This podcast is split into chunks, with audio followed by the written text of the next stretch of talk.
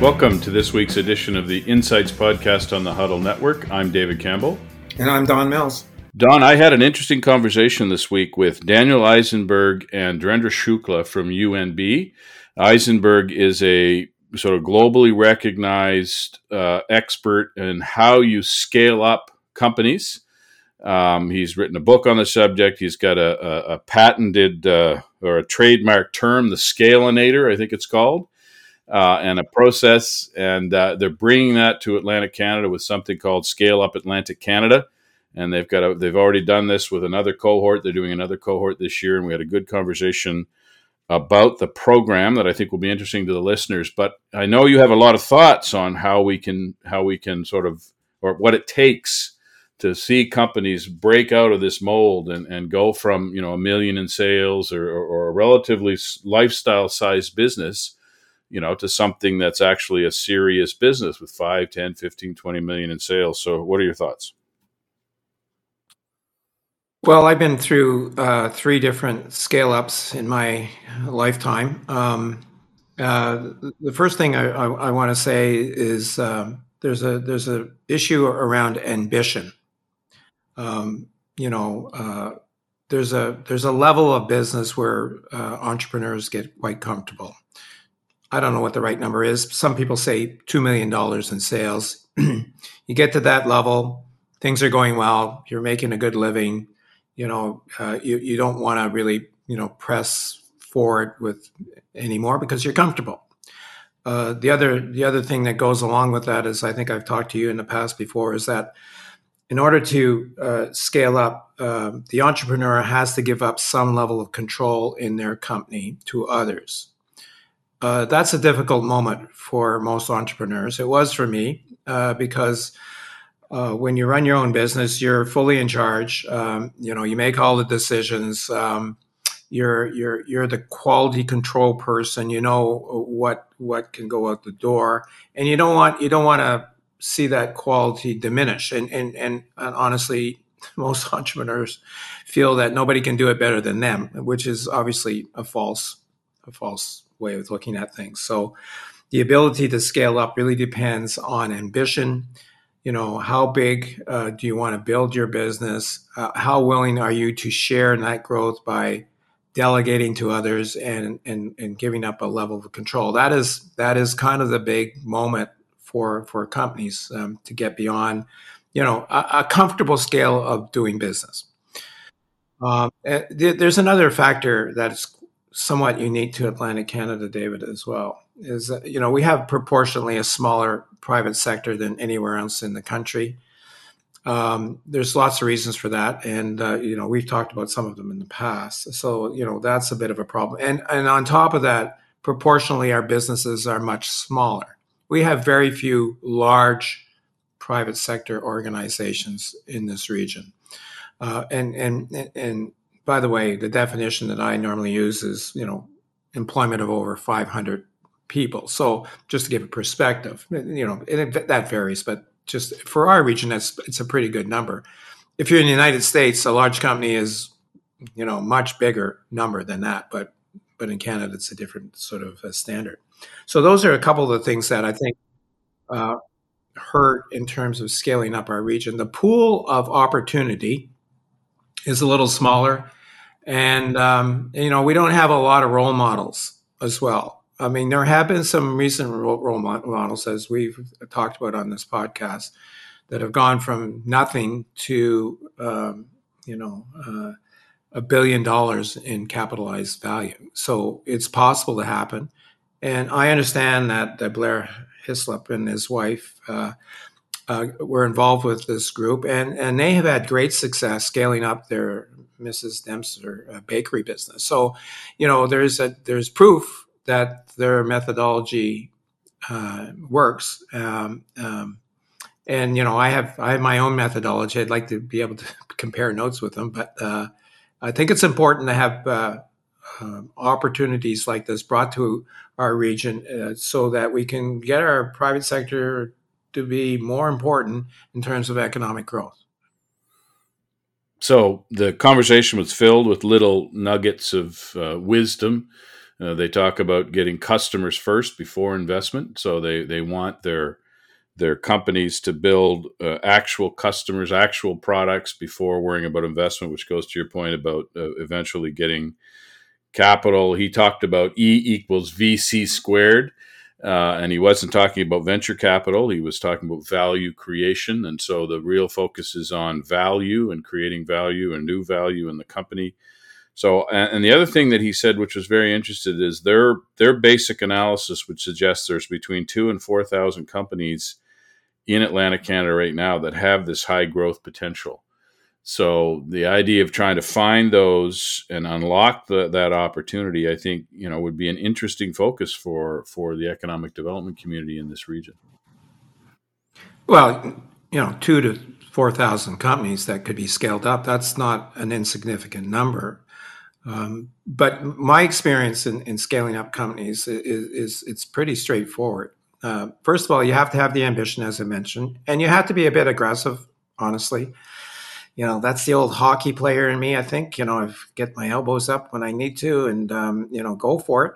Uh, but you know th- there's only a few things that that need to be done to grow your business uh, to scale. Um, one is markets. You know what what what are the markets that you operate in? So you know the easiest thing to do is go to a new market to grow your to grow your business. I did that uh, num- numerous times. The other thing to do is to uh, develop new products or add new services to your offering. Again, I did that uh, in, in, in, every business that I was involved in, and and and you know you can grow the top line uh, for sure. it's got to be well managed uh, when you when you go to new markets or you add new products and services for sure. But you got to be thinking beyond what you currently do. You know, sometimes what you currently do can lead to a much bigger business, but more often than not, you need to add other components to your offering, which includes where you where you where you do business and what kind of business do you do. So, you know, for anybody out there listening who wants to scale up, uh, you know, those are the elements that I, I would look at, and and and having having this program, the scale up program. Uh, is clearly important for uh, for some businesses like Mrs. Dempster's. They've used it very successfully. So, you know, we have a role model for this uh, this uh, framework that they developed that has shown that it can succeed. So, like I honestly, I I encourage everybody who's in business who who likes the business that they're in. I think that's really important too. You got to like the business that you're in. You know, look at the opportunities. You know, uh, we used to think for a long time that our market was so small in Atlantic Canada, like you couldn't, you really couldn't build a business of scale. And now people are looking outside Atlantic Canada, uh, really in a significant way. That's one of the big changes, by the way, that I've noticed over my career. Before, very few people looked outside the region for revenue and business. Now we feel we can compete with anybody. You know, that change in attitude is, I think, really important to the future of this region. Yeah, absolutely. It's absolutely fundamental. We, uh, as you and I've talked about before, we import an awful lot of products and services, and we need to balance that by having more and more exporters. And so it's great that our entrepreneurs are, are, are looking to build their markets well outside of the walls of Atlantic Canada. So without any further ado, here's my conversation with Daniel Isenberg and Dhirendra Shukla on Startup uh, Atlantic. Welcome to the Insights Podcast, Dan and Dhirendra. Thank you. Thank you. So, before we start talking about Scale Up Atlantic Canada, I'd like you to give our listeners an overview of your careers. You both have stellar careers. I've, I've known you both. I've followed you, uh, Dan, for a long time. And of course, Dhirendra and I, I've known Dhirendra since, since he showed up at UNB a few years ago. So, i w- I'd I'd like you to, to um, uh, tell our listeners a little bit about your background, how you got started, and how you ended up where you are today. And I know you've had a long and winding career, Dan, so maybe we'll start with you. Uh, I'm, well, I'm uh, over 70, so it's it's not a short description, but I will make it short. I've uh, PhD in social psychology, that um, and then that very academic, but then started teaching at the Harvard Business School and began getting involved in real world problems. Went to Israel in 1987. I say back to Israel in 1987, even though I was born in the U.S. I'd lived there got involved from the 1980s on in everything to do with the entrepreneurial, call it revolution there. It had a big impact on my view of ecosystems. Was a venture capitalist, created a company, was involved with policy, came back, taught again, and uh, fast forward to now, I do we as as for example, scale up Atlantic Canada. My main quote unquote job is we run projects um, all around the world to foster growth using entrepreneurship as a wedge in a particular way. I also have a very broad portfolio of active direct investments and, and venture funds uh, in um, four different continents. Okay, thanks. So you're not planning on retiring anytime soon, is what you're saying? I'm not sure what that means. I can't spell retirement. Uh, how about you, Dhirendra? Can you give our, listeners? Of the stuff? As you know, I've been on the podcast uh, before uh, uh when talking about uh, the unicorns in the woods and, and things like that. So quite excited to be back and, and talking about uh, Scale Up Atlantic Canada. a little bit of my background, you know, quick snapshot. Born in India, grew grew up in Zambia in Central Africa. Went to school in the UK moved to Canada to work for Nortel Networks. Uh, what an exciting journey! And uh, and the company I was there for a while, uh, and the company went bankrupt in in 2009. I will not take any blame for the collapse of Nortel Networks. I, I say that because many people come back to me and say, you know, my stocks did not do well. Uh, trust me, if their stocks did not do well, mine did terrible. so so uh, uh, uh, so that's a little bit uh, after the collapse of Nortel. My division was acquired by Ciena, and I opted to do uh, something different. Even though I continued to have a career at Ciena, I decided to join academia, and so I moved to New Brunswick in 2009 and just uh, talking about how Dan and I sort of connected, and uh, I was invited by the federal government uh, to talk about how Canada had failed to scale. And this was a small uh, committee that was brought together. And uh, the blame primarily was the universities have not built a culture uh, to for companies to think about scaling and at that time, they were talking about how uh, organization like what Dan was doing and Babson was doing in terms of scaling was going to be phenomenal. Uh, uh, but Canada didn't have anything like that. And so I said, uh, I said to that committee, so this report is going to come out, and what are we doing next? They said, uh, well, our job is to create the report. I'm like, what? Are you kidding me? Uh, yeah, so the report came out, and I think the report is public about uh, about uh, my involvement in that report.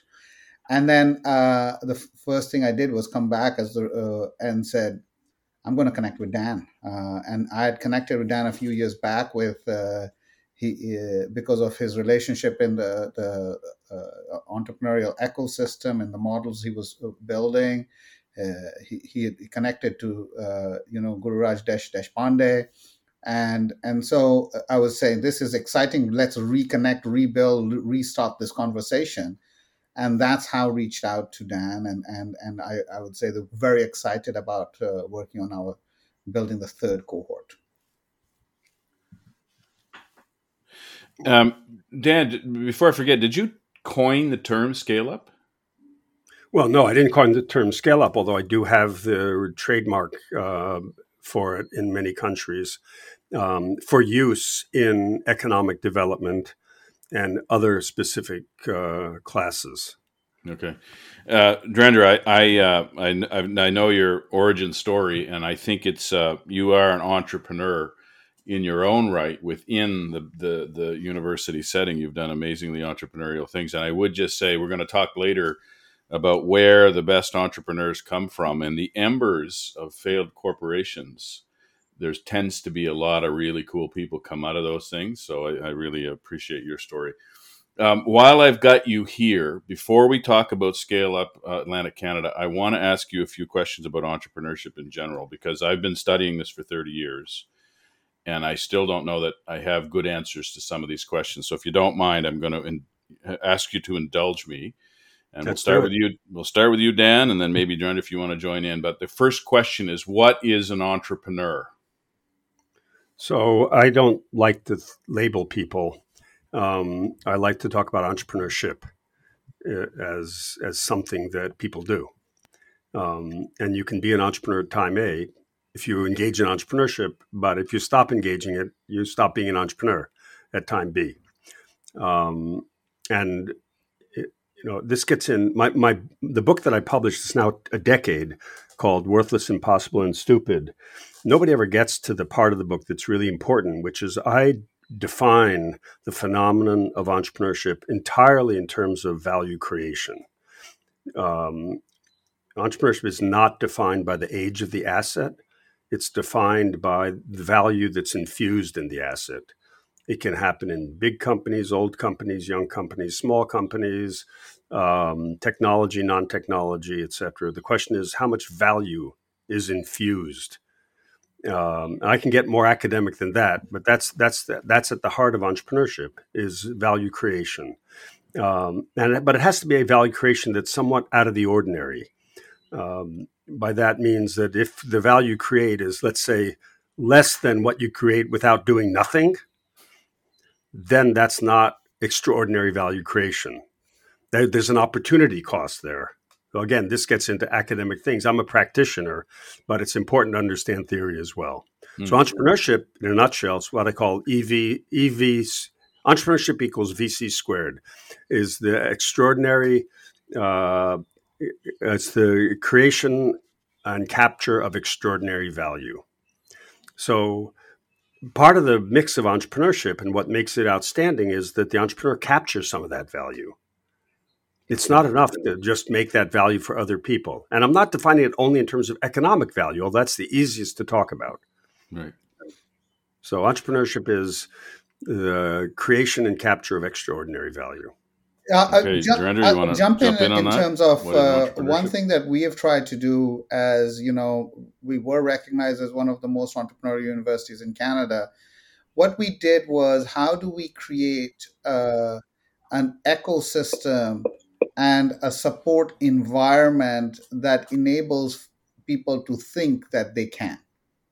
And and uh, and some why uh, when Dan was talking about not only create but capture value and and how do we put that framework in place and some of those models were also brought in from some of the work that Dan had done and presented and published about uh, entrepreneurial ecosystem and what it takes to build those ecosystems so what we did was how do we facilitate some of that conversation uh, taking place? How do we facilitate that? How do we enable uh, the uh, I know uh, we talked about that. Uh, sometimes most people think you're an entrepreneur, particularly uh, most people, in the sense that if you have received venture capital, then you are this so-called uh, brilliant entrepreneur. And and from our experience, that's that's not true. Uh, and and I think it's it's it's uh, unfortunate that that has taken off. That in terms of entrepreneurship, if you're receiving venture capital, you are a unicorn, you're a decacorn. All of those terminologies start flying. Uh, it's it's unfortunate that we have carved it as as this is the this is what success looks like. This is the person, and it's unfortunate that that's not not true at all. It is just part of the story. So what do we do to enable and facilitate uh, that conversation to take place and become uh, that becomes a part of our dna part of the way we do things that everyone's welcome everyone's uh, uh is part of this entrepreneur uh, uh, entrepreneurial or scale up story that results in incredible amount of success and we are just laying that uh, this, uh, the foundation and enabling people to achieve amazing things and uh, and and and you you will learn more and more about what we're doing as as as this podcast continues. Right. So about I don't know a decade ago or so, Dan, I heard you give a lecture on what the characteristics of an entrepreneur are. The successful entrepreneurs. You have studied that for many years. Can you give us some of the common characteristics of highly successful entrepreneurs? And take that wherever you want to go with it. Well, they're a much smaller set than than people think, and but and but the set of those characteristics doesn't guarantee that you're going to be a successful entrepreneur. But successful entrepreneurs, but successful people, successful people in many fields, they have a, a tremendous amount of energy, commitment. Um, they uh, experiment and are not afraid to experiment, to learn from their mistakes. By the way, I don't I don't subscribe to the notion that entrepreneurs embrace failure. I've had a big failure in my in my business career. Uh, it's not at all fun. You do learn a lot from it, but um, I, what I, what they do is they manage risk. So they're not great. They're not gamblers in that sense. Many people have said that, um, and it's true that they manage risks uh, and focus those risks in those areas that they can exercise the most control over. So, for example, take the mountain climber. You know, is a mountain climber a risky person or not? Well, a mountain climber takes risks, but then does a huge amount to uh, to manage those risks by having great equipment and great skill and great training. They don't just go b- dancing up mountains with no ropes and no crampons. So uh, they're climbing a mountain, but they're doing an awful lot to make sure that they get through it safely. It's been a long time, but I think you had indicated back then, and maybe you've changed your your research since then. But I think you indicated that entrepreneurs in general, these very successful ones, aren't very nice people. Now, nice is a term. I put that in brackets. And the reason I raise that is because Atlantic Canada is supposedly full of all these really nice people. And I wonder if they can actually, they actually have the instincts to be successful, highly successful entrepreneurs. So do, do you remember that? Like your research, I think it showed they had certain conditions, they had certain this and that. They were this, and they were maybe counterintuitive on philanthropy. Do you want to weigh in on the kind of uh, that Wait, side me, of things? Let me correct the, the, some of them are very nice and some of them aren't. Okay. What I think I what is what I what sounds familiar to me would be something like modesty is great for friendship but bad for business. That's not the same as being nice, but hiding your light under a bushel, so to speak. In other words, not talking about your successes, not talking about your growth because you think that's some form of modesty. It's very nice, but it doesn't help you grow. It doesn't help you motivate your team. It doesn't help you get customers and keep customers and get bankers and investors and so on and so forth. So if if I said it that way, I I would correct it to modesty is is great for friendship. I love modest people, but it's not good for business. That doesn't mean that being a braggart is good either, but you have to communicate your successes.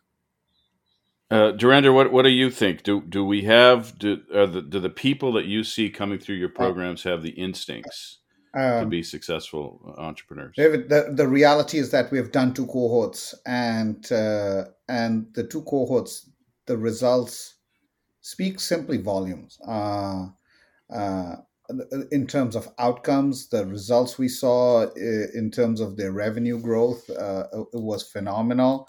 Uh, we the, the, in terms of uh, the, we collectively we grew uh, revenue, new revenue growth of over 20 million, 21 million. Uh, new jobs created uh, was nothing to be sneezed at. 100, over 160 uh, mm-hmm. jobs were created. Uh, exports outside the region had drastically uh, increased. Uh, one and and then um, and then re- reduced dependency on a handful of customers was also uh, increased. So, so, so, so re- reality is that uh, I might not be responding to your uh, question from uh, from you know yeah by just saying uh, yeah yes it, it, yes we can have large impact, but the results show the results show that um, that it is having a huge impact in in in the community. It's having a huge impact on the businesses it's building this momentum and excitement and the energy uh, that uh, that is, uh, is exactly what we had hoped for, and it's happening, and that's what's uh, uh, great about about this partnership and relationship because we are seeing real results in real companies, and we are seeing the outcomes uh, come out and help help our region overall because companies came from across Atlantic Canada, and that's what made it phenomenal. Yeah, I'm really glad you're working together. Go ahead. I, I just tie in what I said before with with uh, Dhirendra's um, comments. Um, one of the things that we do teach them, but and I think there's a long way to go, is how to identify small gro- growth events when they're still small and, and talk about them. We call it growth talk. So we have training. We it's one of the things we train the participants in is how do you sort of abstract those little growth events that happen on a weekly basis or can happen on a weekly basis. You don't have to wait five years and say, oh, you know, finally I opened up a new, let's say, factory in wherever in Southeast Asia. But you can talk about hiring a few people, getting a new customer, expanding a contract, renewing a contract, expanding your, your warehouse space. Those are all the harbingers of growth. And we teach people not to ignore those, but to amplify them. We still have a long way to go. It is not part of the culture. Uh, and I think it should be.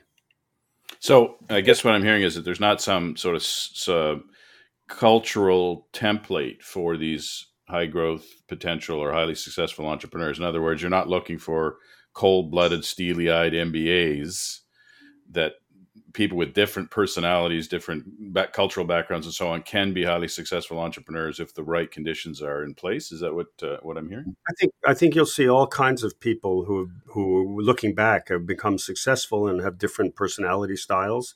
I mean, I think that over time, the what you describe is it's kind of like um, what's a straw a straw man. I should we should say straw person um, of the cold, you know, steely. It's an MBA. You know, I don't know if that really characterizes the MBAs that are coming out. Um, certainly, there are some of those, but the ability to uh, attract, retain, and develop people. It's what we call building your capacity, your human capacity, is essential to scaling up your business. And so, whatever your personality is, if you can't motivate a team of people and build and motivate a team of people, reward them, make them feel that they can achieve, uh, then you're not going to succeed. I, again, I don't think there's a recipe for that. I think it's always a blend of setting standards and hold, holding people accountable to performance, but also understanding when people make mistakes and supporting them. You know, there are a lot of contradictions, so to speak, or tensions in being a good entrepreneurial leader. Dhirendra, you were, but it's a teachable, it's a teachable skill. It's a learnable skill. Learnable skill. Yeah. Okay. I can't teach anything you don't I, want to learn. I just wanted to chime in when you talk. There are many people that uh, said, "Oh, this, this, uh, you know, look at the the type of uh, uh, people that are involved in the program. Um, I they, they might feel that they don't have an academic background. They might not have a grad background. I want to say that that's uh, that that should uh, that should not prevent or hold anyone anyone back whatsoever. Uh, yes, it's connected to an institution. Yes, all of those things, but uh, but the learning from from your own experiences is is huge. Uh, having uh, we want those people at the table. Some of the successes we have seen and they were people that were uh, uncomfortable going into a university setting or or uh, uh, they they have shown clearly that it's all about having the right attitude being able to listen be able to implement collaborate and the incredible results that they have brought to the table should encourage anyone and everyone thinking about what is the next stage for their company and organization to consider scale up Atlantic Canada. Because because it, we've seen it and like I said those numbers speak volumes. It wasn't only people with these academic credentials that did well or or or or ele- elements like that uh, but uh, it's it's a good question. Hmm. I want, to, I want to build on that uh, because Dhirendra is talking about the program that we run within a six month program run within the context of Scale Up Atlantic Canada. We call it the Scalerator.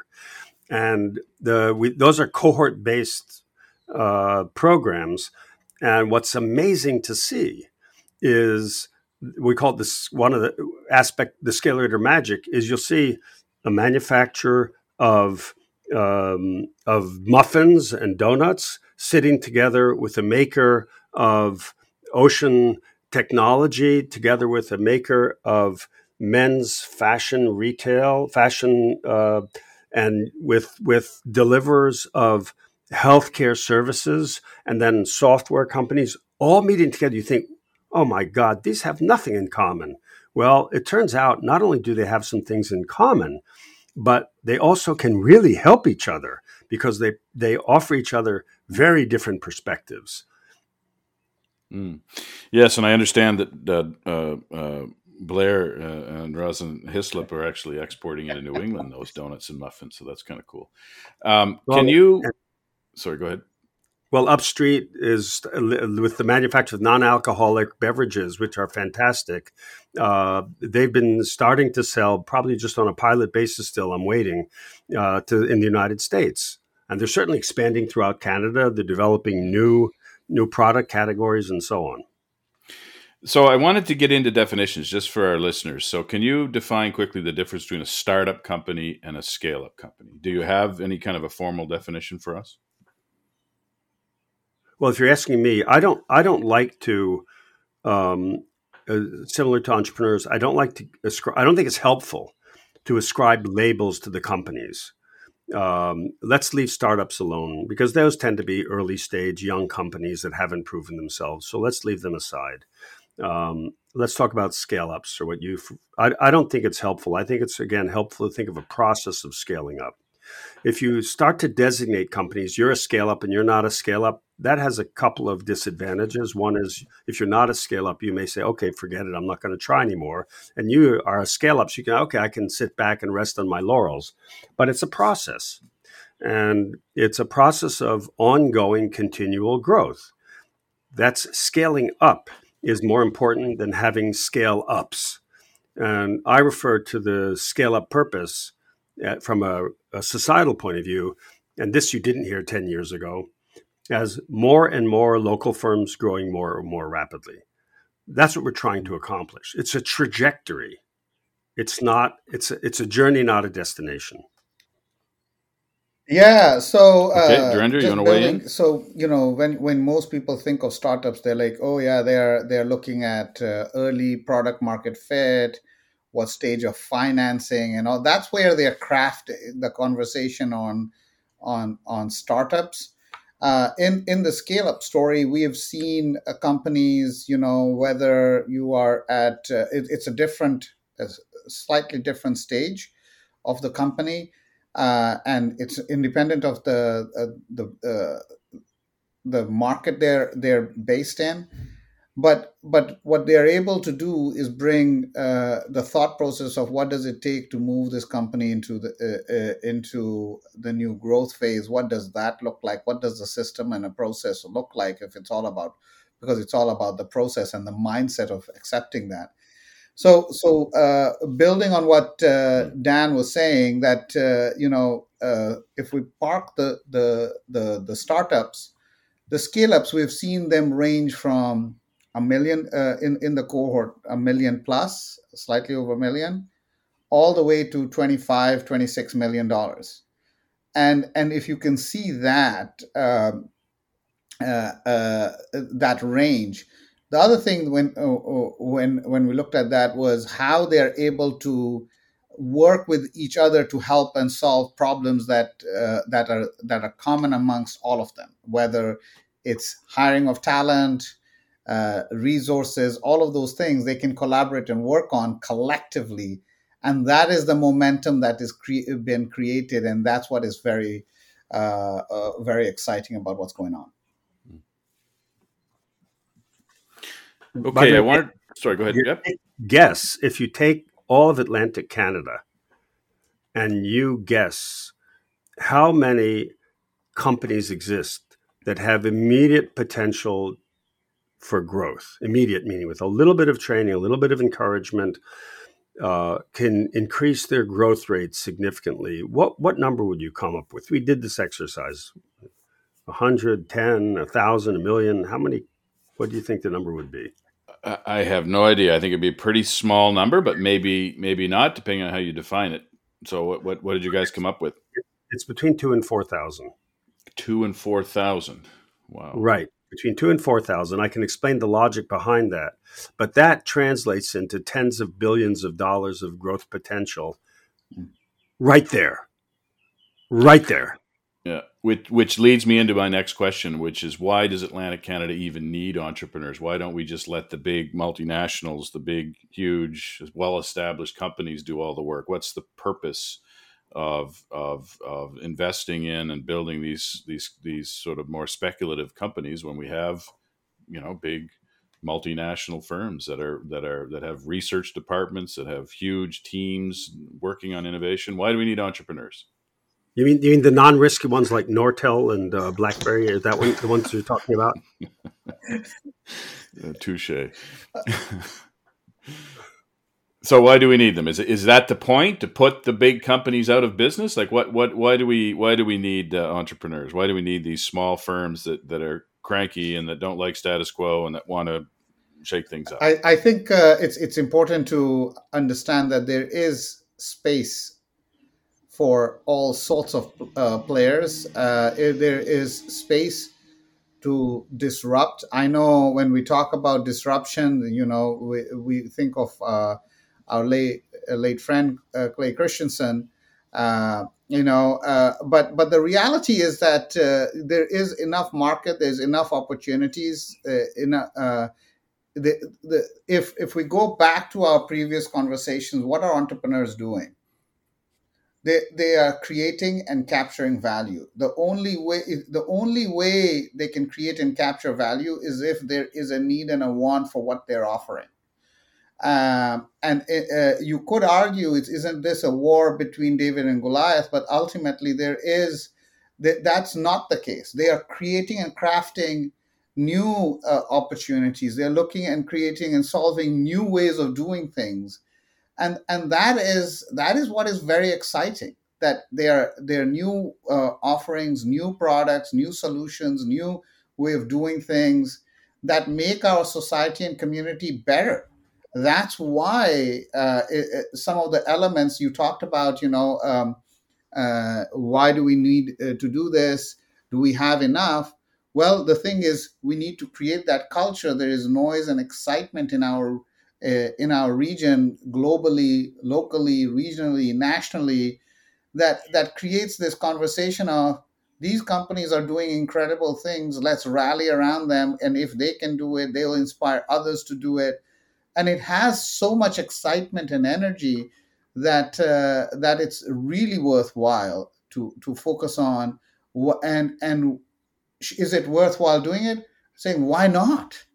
Uh, uh, the question is why not and and can we afford not to do it can we afford not to have this economic growth in our region can we afford not to be thinking of scaling and supporting local businesses can our story only be how can we uh, how can we be amazon's uh, uh, you know warehouse for stories i'm sure that there's a reason to have that too but why not enable our our businesses uh, uh, to scale and grow and make an impact globally? And and i i think if if anything we should be doing more of this and creating a larger movement of excitement energy around this space and uh, uh, that's why this this this partnership and relationship is phenomenal and many people think about why uh, why atlantic canada and you know I'm a huge advocate for Atlantic Canada. I say, if any place, it is Atlantic Canada, because Atlantic Canada, it, it's it's the living lab. It's it's it's the place where you can bring uh, bring amazing people together. You can begin to tell their stories, network them, and elevate the conversation very quickly as compared to uh, other places. And we are seeing it, and that's beautiful. I, I want to piggyback on this and, and completely agree. Uh, come back to the scale up purpose, David. Um, if if your objective is more and more local firms growing more and more rapidly, and I will add to the benefit, not for the benefit, to the benefit of all, then you need all kinds of actors there. You need a whole uh, uh, full spectrum of private sector players. You also need a spectrum of public sector, education sector, and so on actors. There has to be diversity. There has to be complexity, and the so you know the the notion that you can wave not you but someone can wave a magic wand and say let's have 10 of these and 15 of those and three of those. That's enough not four. We just want three. It, it just doesn't exist. But this dynamism of growth of growth that's really makes a society healthy and generates resources that can be used to address other kinds of social problems. Okay so so I want to ask you where where these high growth potential entrepreneurs come from. And so so so if you look at the most successful firms that were started and still exist in Atlantic Canada, they're almost all based on a natural resource: forests, blueberries, fish. Um, there's very few that are based on ideas. There's a few, uh, no doubt about it, but there's there's very few historically. We've been interviewing many of the top uh, business leaders for this podcast, and they, they do they do. Uh, seaweed and they do aquaculture and they do forest products. So I guess the question I want to ask you too is where do these high growth potential entrepreneurs come from? Do they come first, out of universities? First of all, they're there. Hmm? First of all, they're there. They're already there. I said already there are two two to four thousand companies that have immediate growth potential. You have okay. to sort of get the cobwebs out of your eyes. Not you, David, but we have to get no, the cobwebs out of our eyes of of thinking that this is the kind of company they need. These high, you know, big swinging, br- shake it up, you know, bust up disruptive companies. No, you, there are going to be some of those. And then there's some that plod away at 8, 9, 10% a year, 5% this year, 20% the next year. And what's wrong with basing it on natural resources? That's not necessarily extractive, but what you see is because of the existence of natural resources or what other kinds of resources that you have that are local, including UNB which is not just about you know building more trees and having more fish but it's also software and and all kinds of sciences. Those are your natural resources. And and entrepreneurs take those and create value out of them. That's what they do. We've seen companies for example you have oceans right? Well ocean sonics isn't just depleting uh, uh, depleting the oceans of fish. It's creating technology to understand the oceans better and use use that that knowledge. So I think these distinctions, you know, I understand that you make them and other people make them. I think they're unhelpful. Yeah. Nope, that's good to know. Absolutely. Uh, okay, so I but I do have to ask you about capital, right? Because I again, we're, we're, I'm asking you the the serious questions, and if if if you have contrarian answers, I love contrarian answers. But historically, it's been very difficult to get the kind of scale up money, let's say, and this has been a story forever here. If you need ten thousand or twenty thousand dollars, there's all kinds of sources, but if you need a million or more, there's very few. Maybe this is more a question for you, Dhirendra, and then Dan, you can weigh in. But uh, is it easier now? To get access for an Atlantic Canada entrepreneur to get access to this significant capital yeah, uh, needed to so David, if if I look at it this way, if if a local uh, if a, a regional uh, company is mainly exporting, mainly exporting uh, outside the region and outside of Canada, there's a lot of energy and excitement around that. If if those companies have a business model that is scalable, and that is a core co- uh, component of uh, the scale up program.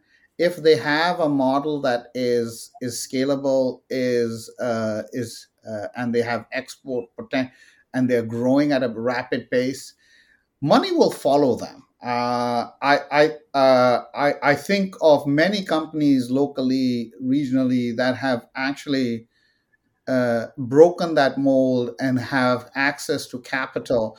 Whether uh, I know what we are saying around uh, the startup or uh, they've they have pulled in resources, money outside the traditional um, local uh, resource structure, whether it's the province or the federal government. They've acquired capital that is global capital and that would go for the same with with with the scale up companies. Firstly is how can they generate that revenue internally uh, is is a core com- uh, component of what is uh, what what is in the scale up program, and and we should really look at that as uh, as a huge way uh, of uh, of catapulting those companies into in, into a hemisphere that just simply helps them grow and grow and grow ra- rather than this thing that if I don't get this government funding or support, I can't uh, grow my company. Firstly, how do they grow uh, internally? Mm. And then, and if needed, there is global potential for capital, and it has been done in Atlantic Canada by many companies. Okay. Yep. So, um, you asked for even contrarian viewpoints. So I'm going to go back to the basics. If you if you build a company based on very limited external resources, money resources. You find customers, you sell to those customers. You have such a great product that you sell at a profit. You take some of that profit and you put it back into growing the company. And you keep doing it and doing it and doing it. You need external capital, it will find you. That's the job of, of, of capital is to find growth. It's not the job of growth to find capital from a hmm. societal perspective. So if you if you build it profitably, they will come. What we teach in the Scalerator is how to build using existing resources, how to build a more profitable, growing, scaling business that's sustainably scalable, sustainably growing. You do that, first of all, you're also shielding yourself against the ups and downs of external capital markets, which we're experiencing right now. You have a business based on customers, you are resilient. You have a business based on investors, you're vulnerable. So just build the companies. Good entrepreneurs will build the companies that they can build with the resources that are available, relatively available. If you're trying to start a semiconductor fab in Atlantic Canada, you're probably not doing the right thing. I don't know what the number is today. It used to be $100 million. It's probably up to a half a billion dollars that you need to build one of those. That's probably doing the wrong thing. So, again, I, I want us to uh, clear our minds of this notion that entrepreneurship is built only on raising capital. Let's build a concept that entrepreneurship is first and foremost about building a business based on customers. I know that's old fashioned. No, but we need, I think we I think in the modern world we need that. Yeah. Let me give you an example from Israel that's not well known outside of Israel, but I know it intimately. Arguably the most valuable company in Israel makes cutting tools. It's the largest cutting tools manufacturer in the entire world. It's called ISCAR. It was built without external capital. It was built on the philosophy of getting a customer. It was built on the philosophy of serving that customer well. Warren Buffett bought the company first. His first uh, out uh, international acquisition in 2006. It ended up being for eight billion dollars in cash. He bought the company, still holds it. So. Uh, this this of course there are lots of technology companies in Israel and ISCAR also has technology in it but it was built around customers. Okay. Okay, let's turn to Scale Up Atlantic now because that's really what we want to talk about in the, in the last few minutes we have here together. Can you can you maybe start with you, Dhirendra? Can you define what it is uh, exactly? So it's targeting companies. How many companies? How do you define those targets? Do they apply? Can so, you give us a little background so, on the uh, program? Uh, firstly, itself? we're looking for companies uh, in the region, and when we say region, we are looking for companies within Atlantic uh, Canada. And we are looking for companies that are million plus in revenue. Uh, the application process is open. They can co- uh, connect with me, and we will work with them to get the applications uh, done very quickly. We will work with uh, with with the CEO and the team to uh, prepare them for uh, for the cohort onboarding uh, interview process all of those things. We will we will uh, we will do that. The program uh, launches in July.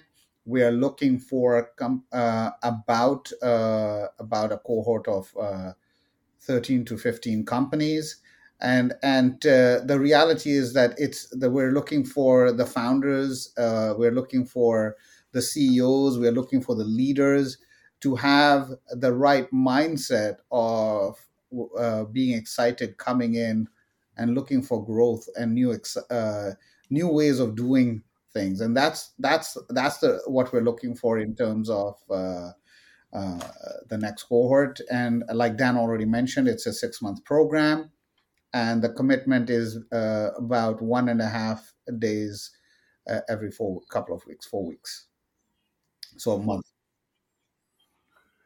I would say I would add to that that one of the unique aspects of Scalerator, there are many or several, um, but one of them is that it's for the CEO owner and their teams, not necessarily their entire team, but he's also seen uh, in the case of one company that they close their they close their shop occasionally to bring their entire company the, or almost entire company to the workshop.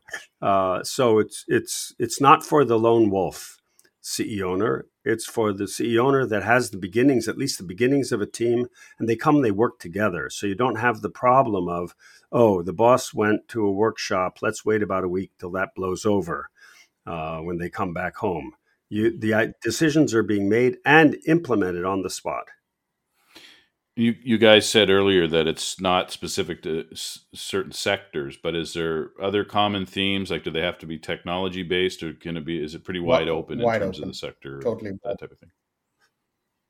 They have to have a certain certain level of sales revenues, so they're not an idea. They have a certain product market fit already established. They are have ambition. High, the owners have high ambition. There's a, a core of a leadership or a seed of a leadership team there. They are owners, in fact. They have a scalable business model, and and also a certain amount of willingness to learn. Um, that's you know openness to learning and i think they you know they wouldn't show up if they didn't but that's something we want to establish and also to help others learn are they mostly young, or are you seeing entrepreneurs even in their forties? higher, higher. Go up, higher up. than forty. Okay, good. All Great. ages. Well, there's hope for me. It, I'm going to put uh, Jupia Consultants Dhirendra in, in, the, in the Scalerator. How's that? I, I, don't know if he can. I don't know if he can mention names, but um, one of the companies. It was the father. They're well known, so I don't know if I can mention the name, but a great company. And the father and son were both there. And one of the issues they worked on was on transition, as the father wanted to hand over more and more of the of the leadership to his son in this okay. particular case. Yeah. So how's on. it how's it paid for? Do the do the companies pay, or is there public support, or is there what's so the, what's the funding uh, model? The funding model is yes, the companies pay. Uh, I, I would call it a nominal fee, honestly. Uh, and it is funded by both uh, the provincial and federal government at the same time. Yeah, so it's by you could say you could say okay, and then part of the funding, and, and we take that funding and leverage it against provincial and federal dollars. And what happens after graduation? So, do they do they kind of stay connected to you? Like, I mean, obviously, you're tracking their revenue growth. Dhirendra, you talked about that earlier. So, what happens? They, they, graduate, they uh, graduate. Firstly, they they uh, they they come in and celebrate each other. They're constantly looking for, for example, when we said that we're uh, in July, we are coming together. The alumni base is going to be back at uh, uh, uh together, working together. You know, it's all about relationships. It's not just simply you you finish the program get out uh, you're done don't talk to us again it's all about relationships it's all about uh, and the types of people that are uh, that are involved in in the in the program and uh, and I'm sure Dan will uh, articulate it even better. The focus is on the three C's. Uh, the three C's being, you know, how do we look at um, customers? and and build out the customer base and then you know uh, uh, then then Dan talked about processes, and then that's the, the linking linking all of that to capacity and process, and then uh, and then the cash component so all of those those three c's as the pillar of the program coming together because and the experts that uh, that dan and the team bring to uh, because the they come into the program the relationships are built and those relationships are friendship and and and are meaningful and productive and they help each other so those relationships continue and have continued By the way, you mentioned the the experts. The core faculty are people who are experts in the three C's, but have actually grown real businesses, big and small, um, in the real world. In addition to being good MBA teachers, but they've grown businesses themselves. I would say we have grown businesses ourselves. So Dan, I wanted to ask you specifically why why do this. I think it was touched on a little earlier, but why why do this in Atlantic, Canada? You do you do this all over the place. You're involved in these types of projects globally. Was it just that Dhirendra was sort of insistent, or what was he a good salesperson? Like, why did you agree to put on this program in in Atlantic, Canada? Look, working with the motivated partners makes all the difference in having impact. So if you have a motivated local and competent local partner, uh, then you can have an impact, and we do it to have an impact we created the Scalerator um, for a particular purpose, not just to help the companies. That's good. To help the companies is good. We can do that in lots of different ways. But it's also to create change and impact in regions. That's why all the companies come from Atlantic Canada, even though it's pretty far flung the different areas, but they come together and it's part of changing a culture. It's going to take time, but building critical mass of these growing companies and awareness of these companies that are growing and their growth that will create a, a, common belief that Atlantic Canada is a good place, maybe even an excellent place to grow a real business. So, so we do uh, it as Go ahead. Go ahead. Well, I was going to ask you: Are you are you looking for companies to invest in? Personally, personally, I never invest in companies that uh, are uh, participated in the Scalerator. That will create a tension that I don't think is healthy. Okay. Um, Dhirendra, I wanted to ask you where this fits in the whole support ecosystem. We've got Volta and Ignite and Propel and lots of different players uh, in the support to entrepreneurs space. Can you define where this program sits yeah, in the um, ecosystem? Way it's it, it, where it sits is that uh, there aren't similar programs to what we are what we're doing and and and what we're we're building and that movement we're talking about building other places are incubators uh, are early stage support organizations. They provide space they provide programming they provide a networking spot.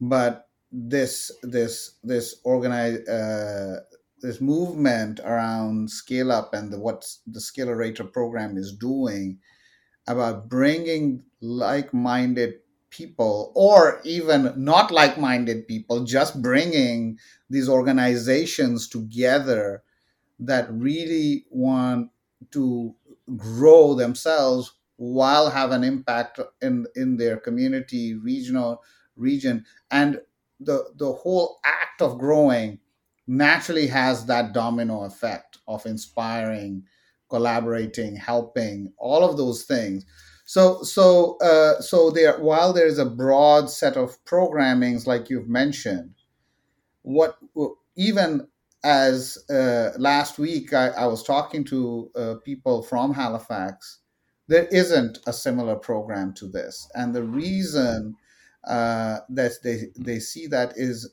is because we are able to really clearly define and articulate what the program is all about what the outcomes are what the process looks like and and as a result bring their teams together to really accelerate that growth that would have been far more challenging if this simply the CEO came in and oh, if you look at the example that Dan gave, the CEO w- went on a retreat, came back, and everyone's like, "Oh my God, when is this going? This fact uh, uh, run from this uh, Uh, uh, uh, until he he or she cools down?" For example, this is this is the whole team coming together, working on their on on on the company, working in the company on the company, and developing the plan and execute executing right there.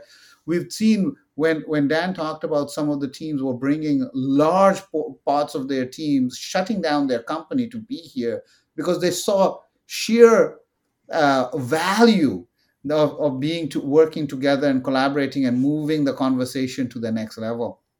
And when they saw that happening, we would see them work all night, and we're like, well, don't you they said no no we are going back to continue the conversation going back to implement going back to talking about it over dinner while they were here from other, other parts of atlantic canada. And that was very exciting. And and and the rush that gave uh, all of us was was was you can't just capture it in words because it just moved them and created a, a momentum and energy that they had never seen before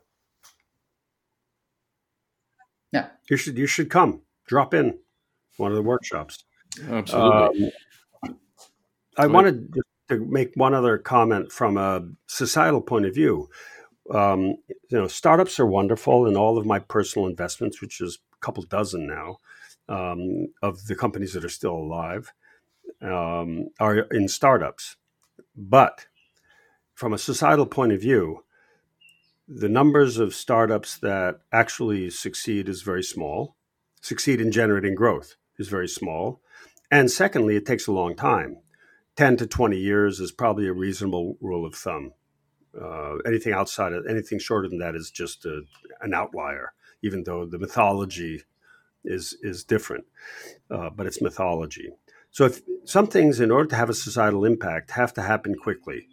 So we work with companies that already have shown product market fit in order to show quickly that they can grow. That's really important. As Dhirendra talked about the motivation, the excitement, the you know the the energy that this generates. When you can see growth happening before your eyes, it generates excitement, enthusiasm, and, and uh, when other people see it, they say, "I want to do that too."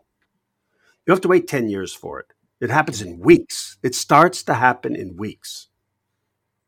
That's another piece of the scalerator magic. And, and you give you an, a, a specific example. Yeah, One of the companies was struggling about how do we get from a HR hire this type of a person from uh, from uh, from Europe somewhere.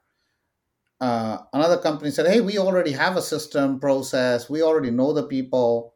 Come sit with us, and we'll sort it out for you."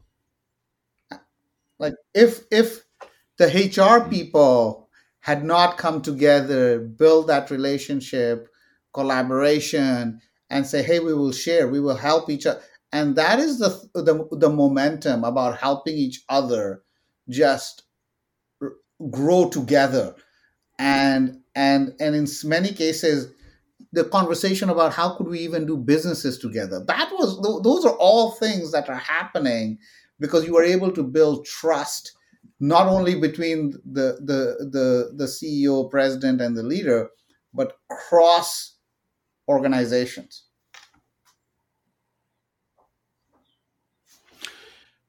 Okay, go ahead. I'm going to have to get a hop over to England in two minutes because we're running a program next month called Driving Economic Growth Through Scale Up Ecosystems in the UK, training teams of economic development specialists in the different regions in the UK. So I've got to hop over to England in a couple of minutes to continue the work there. So I actually was going to say you I want you to do that here, right? So that should be your next program is to do that with the economic development uh, ecosystem. There's about 400 people doing economic development in New Brunswick alone, and I think they could benefit from this uh, expertise. Just finally, then, uh, Dhirendra, uh, if people want to know more they, about they the can program, simply they email me. That'll be the best way possible.